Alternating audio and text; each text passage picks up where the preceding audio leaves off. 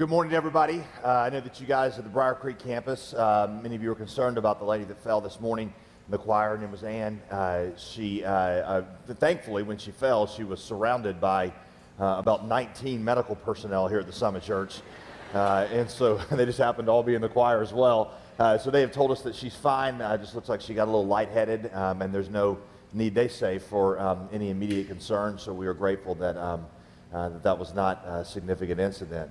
Um, I, uh, I, as Chris mentioned to you here at the Brier Creek campus, uh, it seems like there are a lot of things that are going on right now, and I don't want you to become overwhelmed. This is just a time of year where uh, we really encourage a lot of people who are more in the audience side of our church to transition out of that into um, team members instead of audience members. And so we provide a number of on ramps uh, for them to do that. earlier this weekend, we had uh, the small groups rally, uh, small group leaders rally, which uh, had a ton of people come to it and was awesome.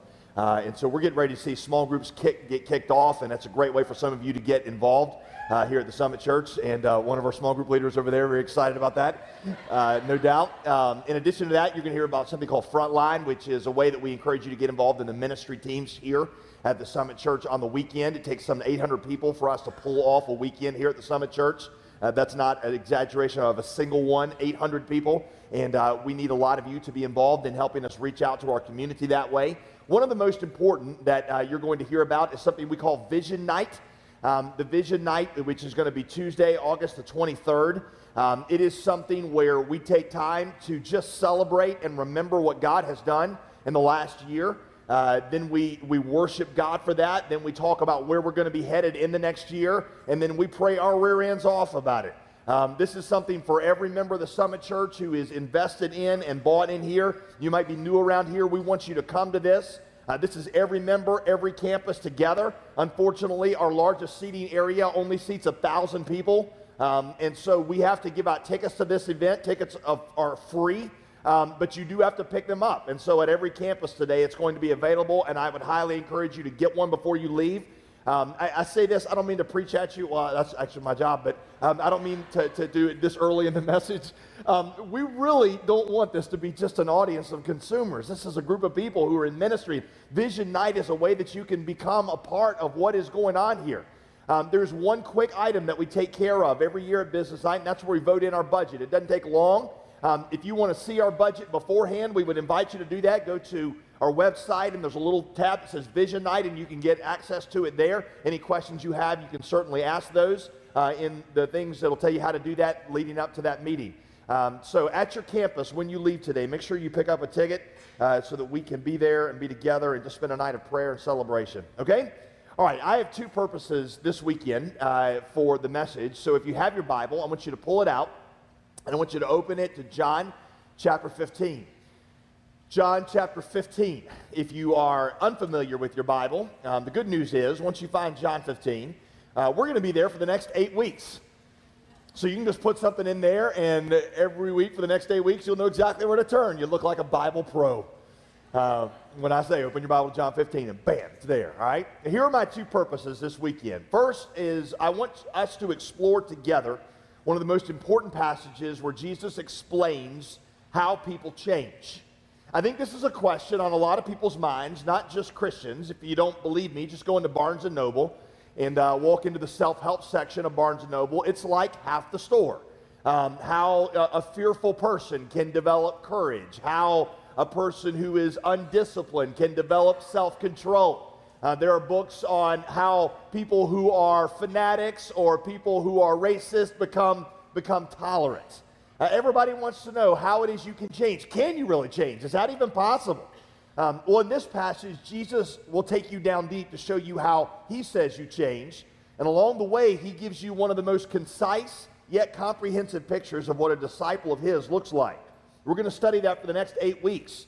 Specifically, we're going to look at five different disciplines that he says that his disciples will practice. Now, I'll mention at this point that our small groups are going to be studying along with me um, during this, looking at these same five practices and going uh, even deeper.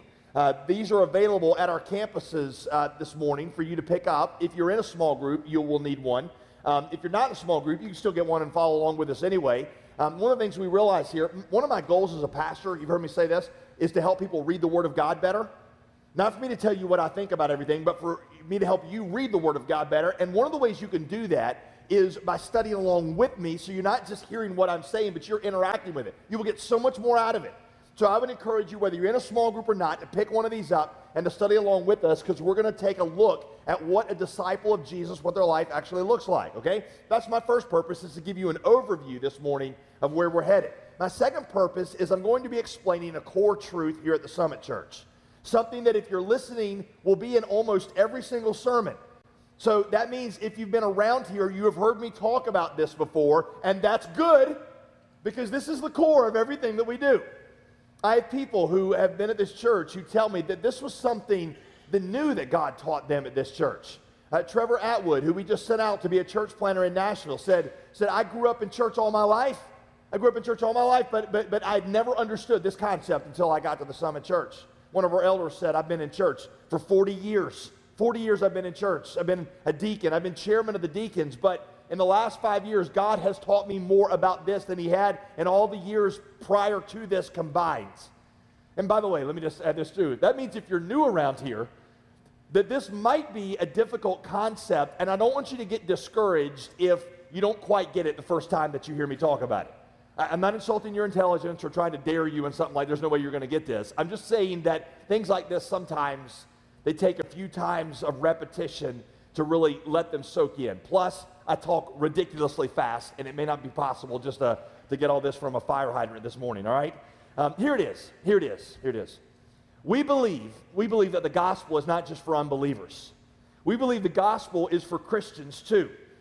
The gospel is not just how we begin in Christ, the gospel is also how we grow in Christ. We believe that in the gospel are all the resources that are necessary for Christian growth. Let me say that again. We believe that in the gospel are all the resources that are necessary for Christian growth. We would go so far as to say that the way you grow in Christ is never growth beyond the gospel, but deeper into the gospel. You see, for most people, the gospel, which is the message that Jesus died as a substitute for our sins and offers us salvation now as a gift, that gospel was their initiation into Christianity. It was the prayer that they prayed to begin their Christian life, the diving board off of which they jumped into the pool of Christianity.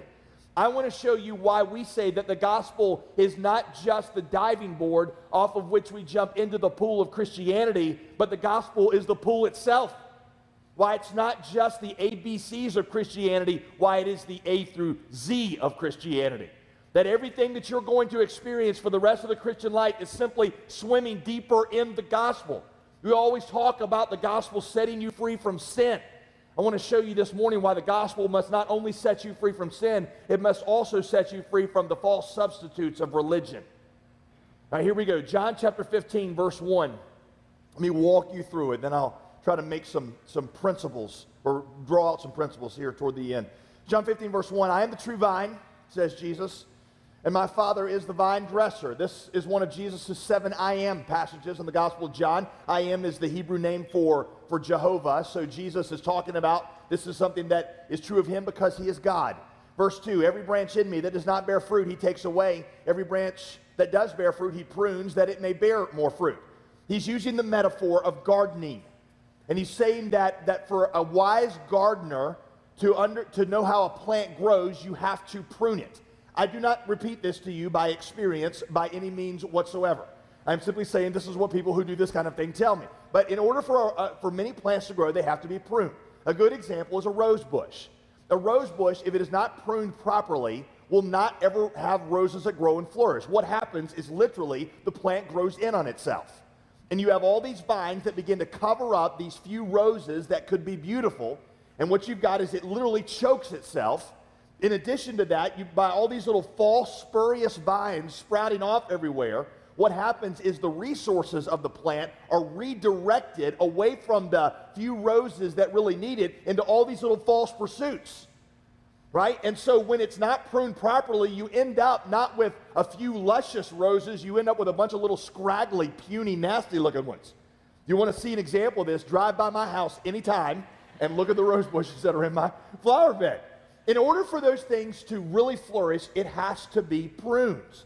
Jesus is saying this is what's going on with you. Verse 3 Already you are clean because of the word that I've spoken to you. Now, in Greek, there is a connection of words, there's a play on words that is missing in English. Jesus did not just switch metaphors from pruning to taking a bath. It's not why he brought up the word clean. The word clean in Greek literally means stripped, stripped, like pruned. And what he's saying to them is already, already, just in what I have taught you, you've already been stripped of, of a lot of your false pursuits. I've taught you that the world is passing away. I've taught you that sin is useless. I've taught you to follow me. I shattered your pride by telling you how badly you need forgiveness. But in addition to that teaching, you see, there's still a lot of parts of your life that are chasing a lot of things that you shouldn't be chasing. So I strip those things out of your life, and that's what's going to go on for the rest of your life. Is I'm going to be taking things out. I'm going to be pruning you so that you are focused and directed on the things that I am doing through you. And as some of you know, a lot of times this is painful. If you've ever seen a plant after a, a gardener has gotten done with it, it's not pretty. You got all these things lying on the ground that look like they ought to be attached to the plant. They look like they're perfectly healthy and normal, and they're just lying there on the ground. And you got even little pieces of fruit or, or, or roses that are there on the ground. The plant looks bald, ripped up like it's bleeding. But that is the process that the gardener uses to bring out the best things that that plant he wants to do in that plant. The gardener has not removed anything that was a loss to keep or a gain to lose. Think me want to write that down. The gardener has not removed anything, even though it's painful and looks bloody, the gardener has not removed anything that was not a loss to keep or a gain to lose. It's painful, and I'm not even saying you'll always understand it, but when God prunes you, see, that's, that's what God is doing. Verse 4 Abide in me. Abide in me, and I in you, as a branch cannot bear fruit by itself. Unless it abides in the vine, neither can you, unless you abide in me. You see, the branch only lives as it's connected to the vine. A branch has no life in itself, but as the branch is connected to the vine, the life of the vine flows into it. In the same way, we have no spiritual life in ourselves. But as we abide in Jesus, the life of God flows into us. The life of God, uh, and of course, the person of the Holy Spirit. Abide is the Greek word meno, meno, which literally means to make your home in. As you make your home in Jesus, as you plant yourself in Jesus, his life, the Holy Spirit begins to flow in you. Verse 5 I am the vine, you are the branches. Whoever abides in me and I in him, he it is that bears much fruit. For apart from me, you can do nothing. Now, if you allow me a little liberty here, nothing here does not literally mean nothing. Okay, let me, let me explain to you why I say that. Because we all know people who aren't connected to Jesus who do things, right? They have families, they get married, they have children, they do lots of different things right? They even do religious things. Jesus, for uh, several times in the Gospels, talks about people who are not connected to him at all. But in Matthew 7, he talked about some that did miracles in his name, some that preached in his name, some involved in ministry in his name, but he said, I never knew you. So when he says nothing here, he doesn't mean nothing religiously, he means nothing of eternal value. He means nothing of real life in it. Nothing that has real life in it. That's a very important point, which we're going to come back to. Verse 6. If anyone does not abide in me, he's thrown away like a branch and withers, and the branches are gathered, thrown into the fire, and burned. Verse 7 If you abide in me, and my words abide in you, ask whatever you wish, and it will be done for you. By this is my Father glorified, that you bear much fruit, and so prove to be my, my disciples. It is by sheer discipline that I am not jumping off of each verse and preaching an entire sermon because I know that if I did, we would be here until Thursday. Okay? But we're going to come back because I'm skipping over so much wonderful material that that's why we're going to spend eight weeks in and around these verses. Okay? So, verse 9. Verse 9. Good job, JD. Keep going. Verse 9. As the Father has loved me, so I have loved you. Abide in my love. What an astounding statement. Think of the Father's love for his Son, what that must be like. It's eternal. It's divine. It's God, the perfect Father's love for his perfect Son. You parents love your children. The love that you have for your children is a pale reflection of the eternal love of the Father for the Son. That is the love that the Father, that Jesus loves us with. And Jesus says, make your home in that. Make your home in that. Some of you may have thought, what does it mean to abide? It sounds like Christian mumbo jumbo a lot of times, doesn't it? Like, what does that mean? I mean, abide, is that like a, you memorize scripture, you walk around humming Christian tunes? What does it mean to abide? Is it a list of behaviors? This verse shows you what it means. Abiding means resting in his love. Abiding in him is not so much about things that you are to do for him as it is resting in his thoughts about you. This seems to be the hardest part of Christianity for people to learn. God's acceptance is given to us not as a reward for what we have done, but as a gift. It's what we refer to around here as gift righteousness. God's righteousness given to us as a gift. We think that we become righteous or acceptable in God's sight by acting a certain way. That makes sense, right? The more righteously you act, the more God accepts you, the more God is pleased with you, the closer he feels to you, the more he is more he approves of you. But the gospel is the counterintuitive truth that you can never be righteous before God. So God offers you righteous standing before him as a gift, not according to what you have done, but according to what Christ has done in your place. Gift righteousness given in love. Great way to remember that. Grace, G R A C E, God's righteousness at Christ's expense. Gift righteousness at Christ's expense. And you see, when you receive that, when you abide in that and you rest in it, his life starts to flow into you. And then you start to change. Not because you're told to change, but because your, your heart changes. You begin not just to act rightly, you begin to desire the right things. You don't need to be commanded to do what's right. You start to do what's right because you love what's right. I'll give you an example, not to be crude, but, but if there was a pile of throw up in front of you this morning, I wouldn't have to command any of you, don't lick that throw up up. Right? Of course not. Now, if you're a dog, you know, your dog's like, hey, warm throw up, half digested hot dog, bonus. A dog would have to be commanded to stay away from the throw up, but not you because it's not in your nature. Right? When your nature has been changed so that you desire the right things, you don't need to be commanded those things. You avoid them because you no longer desire them. It's not just your behaviors that change, but your, your heart and your desires. Fa- listen, here it is. Faith in what God has done releases the life of God into you. Faith in what God has done releases the life of God in you that changes the desires within you. I would write this down. Real change begins not with you being told what you are to do for God, but believing what God has done for you. That's the counterintuitive truth that so many people seem to, to not get.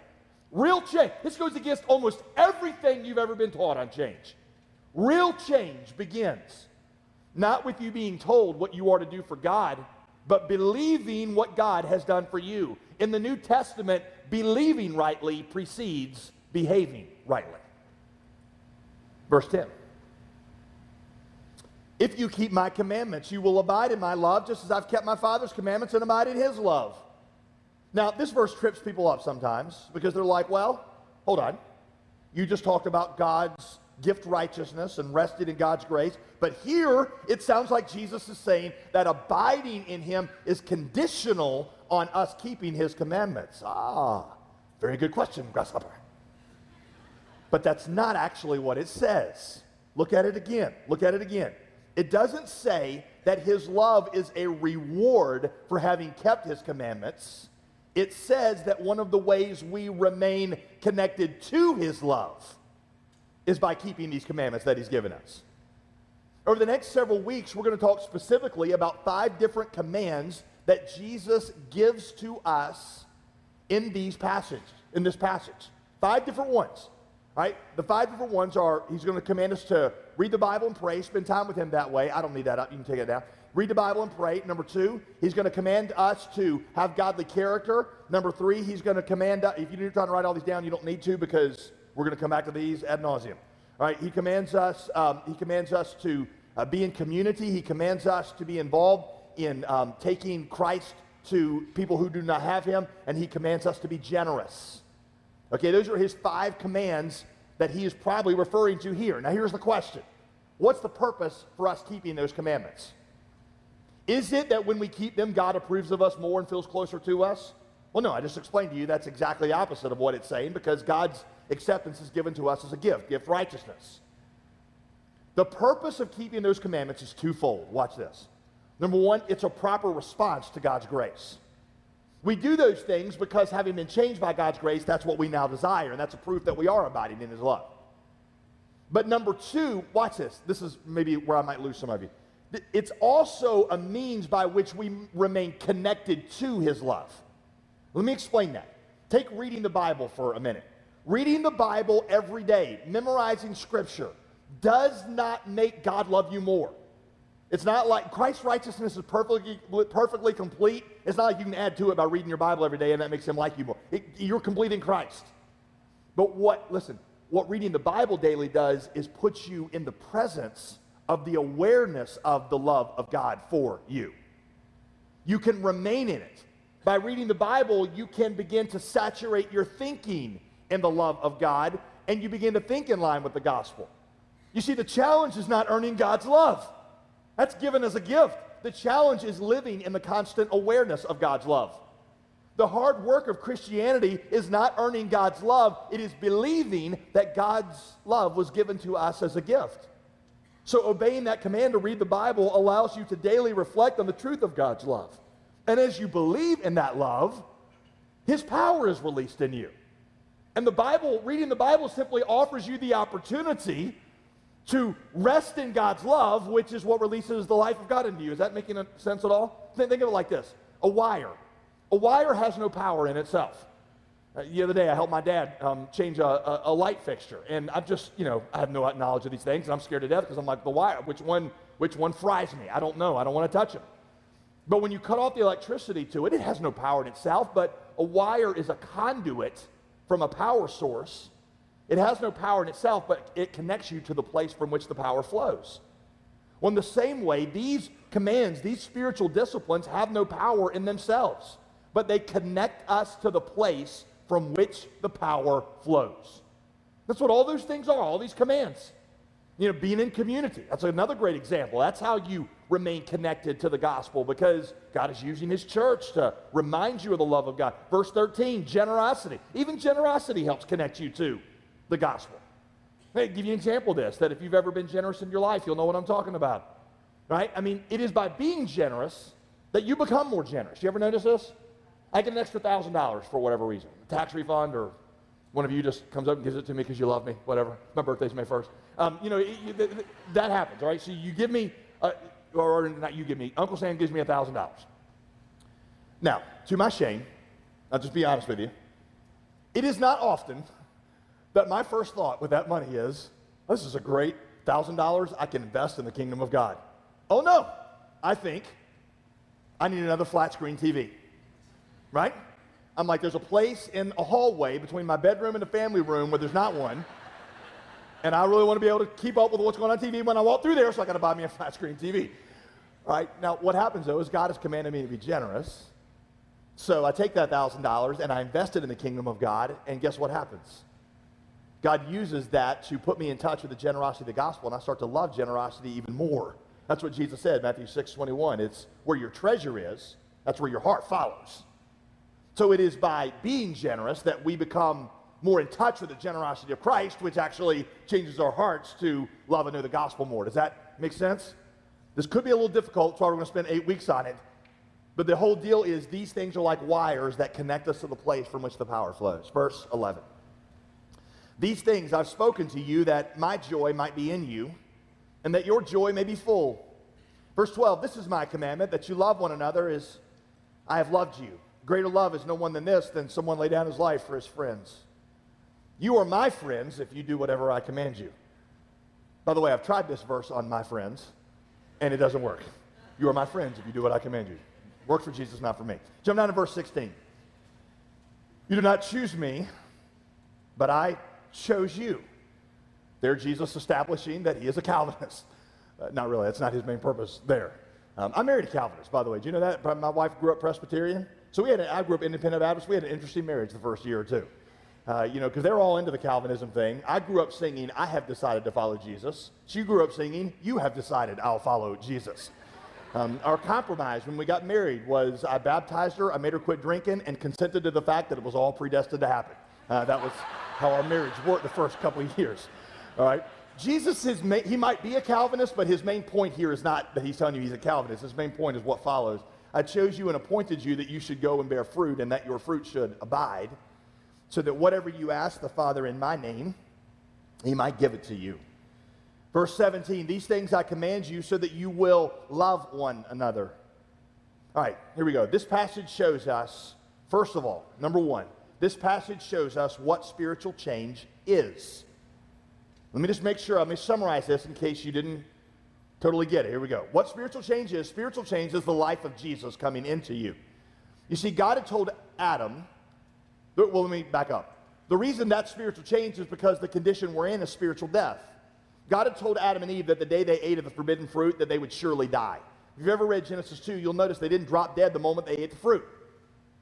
So you're like, well, what happened? Did they not die? Did God not keep his word? No. Their bodies began to die, but immediately their spirit, that part of them that was alive in God, died. And the result was their heart began to desire the wrong things. No longer did they desire God's glory, they desired their glory. No longer did they put God first, they put other things first. No longer were they God centered, they became radically self centered. And that was spiritual death. So that you and I are now in a condition where we choose sin because that's what's in our heart. It's what we desire. Right? I mean, you, you may have heard this phrase before, but we're not sinners because we sin. We sin because we're sinners. Spiritual death is at work in our heart, and so we just choose that. You know, I was teaching this to the Greear children the other night um, for family devotions. Uh, Genesis 2 is where we were, and so we're actually working through this. And um, you know, for those of you that, that are new here, I have an eight-year-old girl, a six-year-old girl, a three-year-old girl, and a one-and-a-half um, little boy, but he wasn't part of this because he was already down. Um, so the eight year old, six year old, three year old, or as we're explaining this, um, I get everything done. We pray. I'm walking out of the room, and you guys know that's a key moment because if I can just get out of the room, then home free for the evening.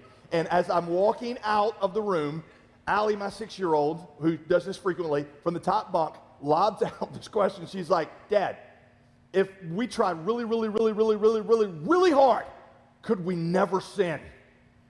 So, first of all, it's not a relevant question for you at all, okay?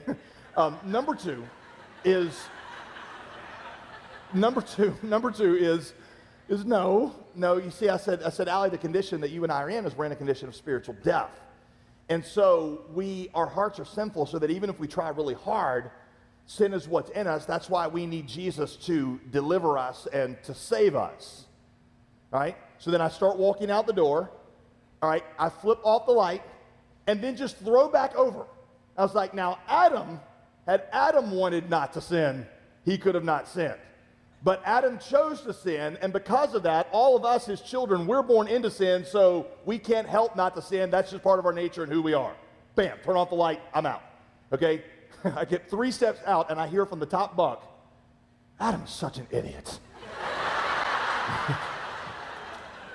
so, yes, Adam is an idiot, but but the condition that we're in now is we're in a condition of spiritual death. Dorothy Sayers, the philosopher, you say that sin is the condition of being radically curved in on yourself. So the point is, any change that lasts has to happen on the desire level so that we begin not just to do right things again, but we begin to desire right things again. Which leads me to number two, and that is how spiritual change happens. How spiritual change happens is by abiding in Jesus' love for you, by making your home in it. In the gospel, in the gospel are all the resources necessary for spiritual growth. And by abiding in the gospel, dwelling in it, we change. You see, the gospel is not a list of things that we're to do for God. The gospel is the glorious good news of what God has done for us. It's not a list of behaviors to be adopted. The gospel is an announcement to be believed. It's not good advice, it's good news. So, by resting in the news of God's love given as a gift in Christ, that's how the life of God flows into us. That's how the Holy Spirit is released inside of us. Let me show you this really quickly from a couple other places in Scripture, just so you don't think I'm making this up. Colossians 1, verse 6. This is Paul, the Apostle Paul talking. I love this. In the whole world, the gospel is bearing fruit and growing just as it does also among you. Here's the point. Here's the question. When Paul thinks about gospel growth, what's he talking about? Gospel growth. He, is he thinking about more people in the world getting saved? Yes. but he's also thinking about the church that is already saved growing deeper in the gospel. What's it mean for the Summit Church to grow in the gospel? Does it mean that we grow and expand and reach more people? Absolutely. That's growth in the gospel. But it also means that the members of the Summit Church grow in their understanding of the greatness of God, what links God went to to save them, and how great and good God is. That is growth in the gospel. And in fact, I would tell you that until we're good at that part of the gospel, we'll never be really effective at the other parts. Because it's as we are convinced of the power of transformation in our lives that we have the confidence to go into the homeless, the orphan, the prisoner, or the young mother and high school dropout and declare the freedom of Christ to them.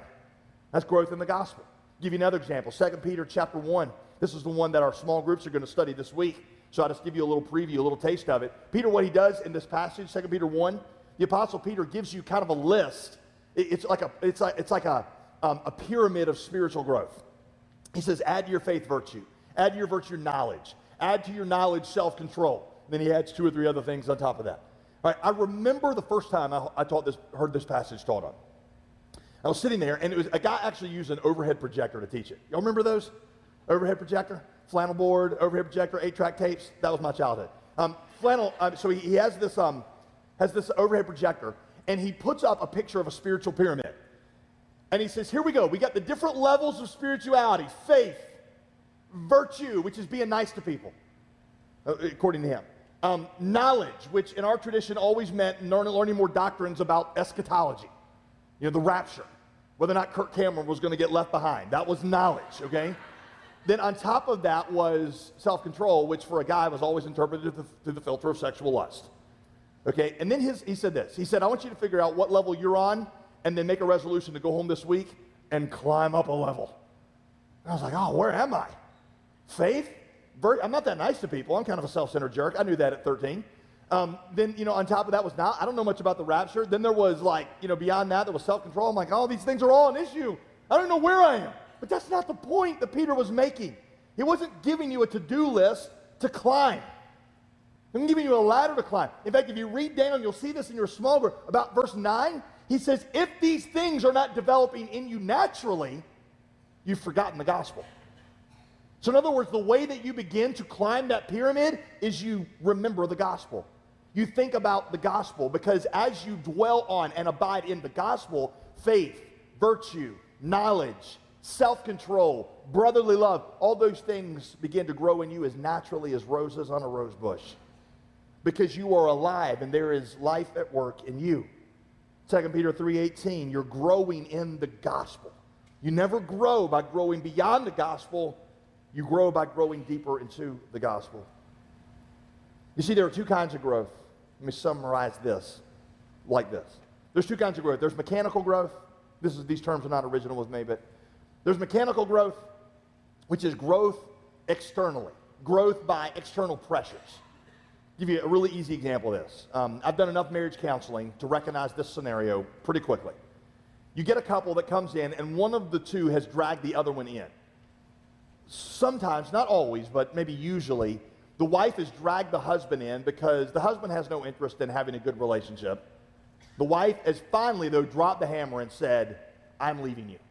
So the husband, in desperation, comes with her to sit in front of the marriage counselor, and she begins to list out her complaints, and the most unusual response takes over this guy. He blubbers, sometimes he cries, he makes promises that he's going to change because he doesn't want her to leave. Now, in actuality, all his promises to change have nothing to do with a new love for her or a genuine repentance. It's that he doesn't want her to leave.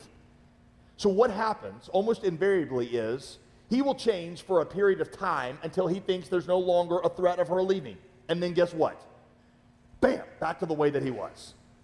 Because he wasn't changing genuinely, he was changing because of external pressure.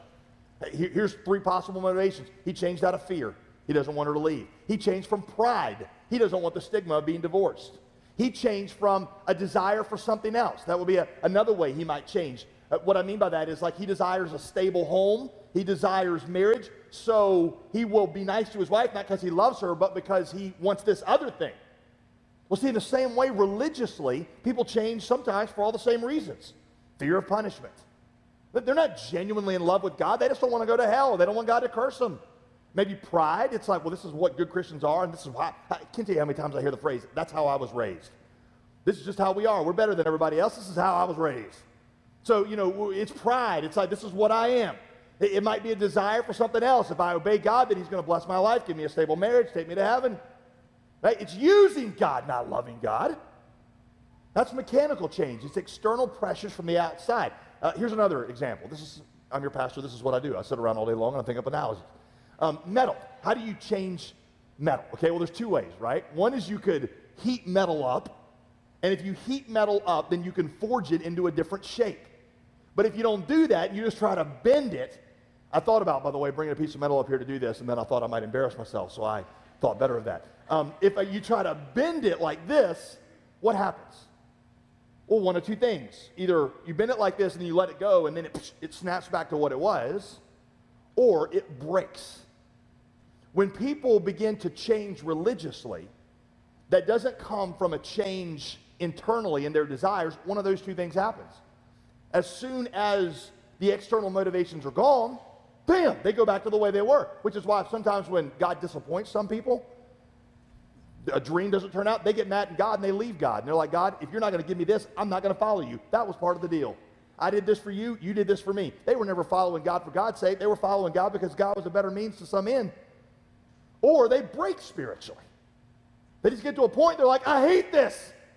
i always been drugged to church and I always feel like I got to do this. I just, I want to be this over here. They leave their husband, they leave their wife, they, they do all this stuff. That's just the real them coming out because they had all this pressure on them and they broke spiritually. The gospel changes you in an entirely different way. It doesn't change you through external pressure, it changes you to, through internal transformation. Right? How does that internal transformation happen?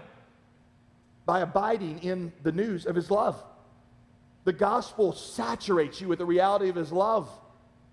Specifically, the announcement about what God did for you in Christ. And guess what happens? Your heart begins to love him. 1 John 4 19. We love him because he first loved us. We love him because, why? Because we made a decision at church that we were going to start loving God? No, you can't decide to start loving something. We love him because our heart got captivated by God and, and we begin to love him naturally. It just began to flow out of us because we were changed. You following this? The example I used a few weeks ago is I asked you, I said, if you, if you were out running an errand and when you got home, there was a friend of yours sitting on your porch and said, while you were out, somebody came that you owed a, a, a bill to, and I paid the bill for you. And I asked you the question, I was like, what would your response be to that person? Answer depends on how much they paid. If they paid some undue postage, you know, 34 cents, or I haven't mailed a letter in like eight years, or whatever it is now. Um, what is it now? Like 40 something? I don't know. It's ridiculous. But um, if you if you if they just paid that little amount, then you slap them on the back. You're like, thanks, you're a great friend. I appreciate you doing that, right? If they're like, no, well, actually, the IRS had finally caught up with you. You owed 10 years of back taxes. It was $160,000, and they were going to take you to prison. At that point, you don't slap them on the back and say, thank you. You fall at their feet and say, command me. Right? When we are overwhelmed with what God has done for us in the gospel, our heart begins to grow in love for Him. Now, so many Christians go off on this point. If you listen, you'll hear all these alternate ways that Christians put forward for strategies for change. That a lot of churches that, that you and I grew up in, the emphasis was on the rules. This is how you're supposed to live. This is what you're supposed to watch. This is what you're supposed to listen to. This is what you're supposed to say and not say. Here's what you're supposed to drink and not drink. Smoke and not smoke. Anybody grow up in a church like this? Now, I'll be honest with you. I don't have problems, just to be clear, just so I'm not inconsistent. I don't have problems with guidelines for how Christians ought to live? Because face it, we all have them, don't we? I mean, even at the most relaxed church, I feel like our church is pretty relaxed. Even at the most relaxed church, it's generally understood girls should not come to church in bikini tops and guys should not come in Speedos. Fair? So there are guidelines. I mean, we understand that, but you look at us and say, well, you bunch of legalists. No. The problem at the churches that some of us grew up at was that the emphasis was on the list of rules and on things we were to do for God and not on what God has done for us. Because I don't care how good, how lenient, or how strict the rules are, when the focus is on what you're to do for God, it will never bring change into your life. Change only flows from standing in awe of what God has done for you. Some churches say, well, the way that you change is by doctrine. You got to learn more. So churches are like big classrooms where you get stuff full of knowledge. Some say, no, no, no, it's not through that. It's through radical obedience. It's through it just, just crazy amounts of generosity. That's how you really change. Others say, no, it's through this like spiritual baptism. You get filled up with faith and the Holy Ghost and have all these spiritual gifts. That's when your that's when your Christian life hits hyperdrive right there. I, love what Paul says. This is one of my favorite little three verse segments of Paul. Uh, 1 uh, Corinthians 13, verse 1. Look at this. If I speak in the tongues of men and of angels, spiritual gifts, oh yeah, that's a pretty good one. When you can sit around and converse in an unknown language with an angel, that's varsity. All right? But I have not love, I'm a noisy gong or clanging cymbal. If I've got prophetic powers and understand all mysteries and all knowledge, in other words, not only do I understand everything there is to know about systematic theology, I also understand mysterious things. I can explain Calvinism. I can tell you exactly what it is. That's what Paul's saying here. And I have all faith so that I can remove mountains, but I have not love. I am nothing. If I gave away everything I have and I delivered up my body to be burned and had not love, I'm nothing. Now, again, face it, Paul's list is varsity here by anybody's standard. Right? I mean, spiritual gifts and great faith and I mean, radical obedience. When the offering plate goes by and you pull out a match and light yourself on fire, that's, that's radical at a whole new level. Agreed? You see what Paul said? Unless those things are flowing out of a heart of love, it is worthless. And love in the heart cannot be produced by any of those things. Love in the heart is produced by something different, something radically different. And that is that we begin to love Him because He first loved us. Love in our hearts for God will only be produced by a felt knowledge of His love for us. Love in the heart for God is produced by a felt sense of the love of God. It's every time I walk into the Christian bookstore, there's like a new strategy that I see. You ever notice this for Christian? If you just get this down, then your life is different. I was in one the other day, and they're like, "Oh, the megachurch is the problem," and I got this religious show, and everybody's talking, and so we need to do away with the traditional church altogether and go to missional communities. Now, you know me well enough to know I am all for getting the audience out of the audience and into the ministry. We say that all the time here. But I read these books and I'm like, I don't think they get it. Because it's not a new strategy that's going to produce change in their hearts. I don't care how good the strategy is, it's the gospel. You can live in a commune with the Apostle Paul one on one for five years. That's not going to produce change in your heart. Standing in awe of what God has done for you, that's what restructures your heart. You see, here's why sin at its core is a worship problem. It's a worship problem. It's radical self centeredness. You worship yourself, not God. Guess what? If sin begins as a worship problem, if the way into sin is worship, then the way out of sin is worship. The worship of your heart's got to be changed. That's why religion can't do that, because religion can't change the worship of your heart. It's like John Owen, the Puritan, used to say religion trims off the roots, the fruits of sin, but it doesn't pull out the roots of sin. That takes something altogether different. That's why I told you we need to be set free, not just from sin, but from religious substitutes for the gospel as well. That's why the most important central element in what we do here is the gospel. That's why I told you you hear it in every sermon.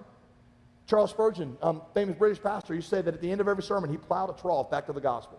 I used to think that what that meant was that at the end of whatever he was talking about, you know, he's talking about this over here, he takes a hard left turn and goes toward the four spiritual laws. Here's how you be saved. Because that's just important. That's what I thought it meant. But that's not what he means. Think of the image of a trough. A trough is something water flows through, right?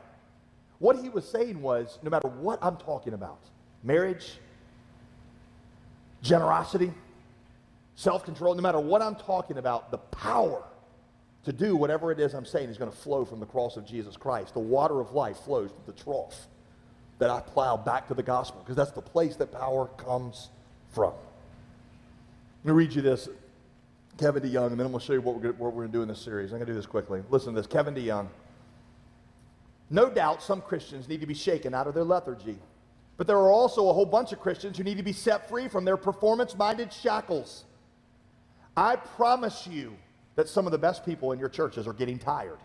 They don't need more statistics and more stories about how bad everything is in the world. They need to hear about Christ's death and resurrection. They need to hear about how we are justified by faith apart from the works of the law. They need to hear the old, old story once more because the secret of the gospel is that we actually do more when we hear less about all we need to do for God and hear more about what God has already done for us. The gospel produces in us what no amount of religion ever could a desire for God. So, what we're going to do in this series is really twofold. First, I want to introduce you to a gospel prayer that I have learned to pray, something I wrote over the last three or four years that I pray literally every single day that just saturates my thinking in the gospel. I gave it to you today in the form of a bookmark that I would encourage you to put in your Bible or somewhere, here it is, um, that you won't lose it like I just did. Um, I put on one side of it, you get the four phrases of the gospel prayer.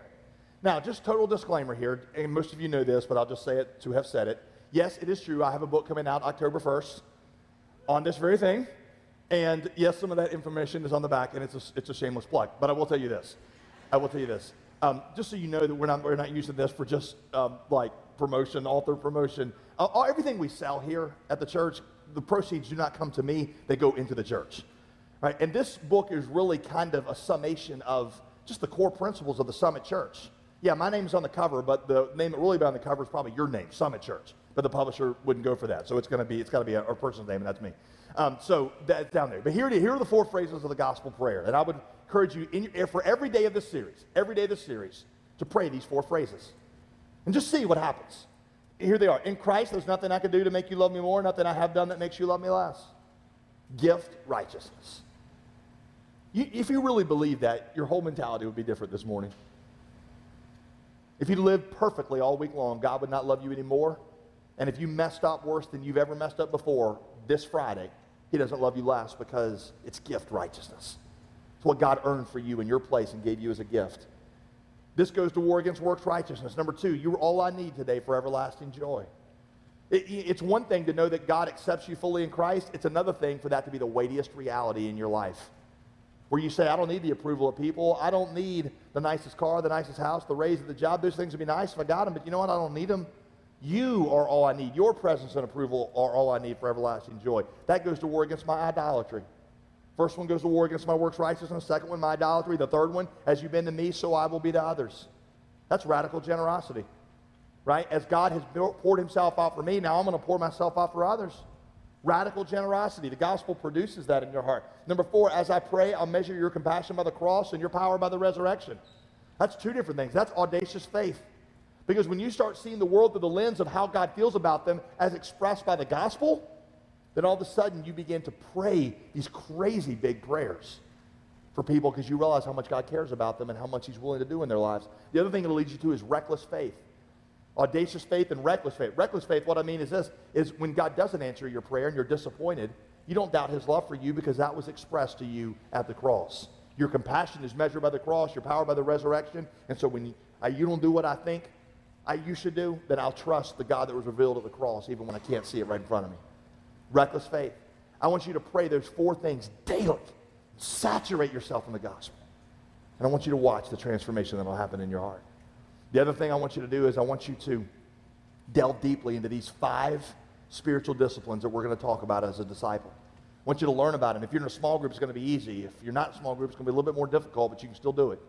Right? And the whole time you do it, you can feel bad about not being in a small group and thinking about how much easier this would be if you were in a small group. And when you start to think about the one in community, you can either defy God and not get in a small group, or you can obey God in that one and get in a small group. That's how it's going to flow, okay? So what you do is, is you're going to spend time in these five things, study along with me, and let's watch this process of transformation. Okay? All right, let's bow, bow our heads at all of our campuses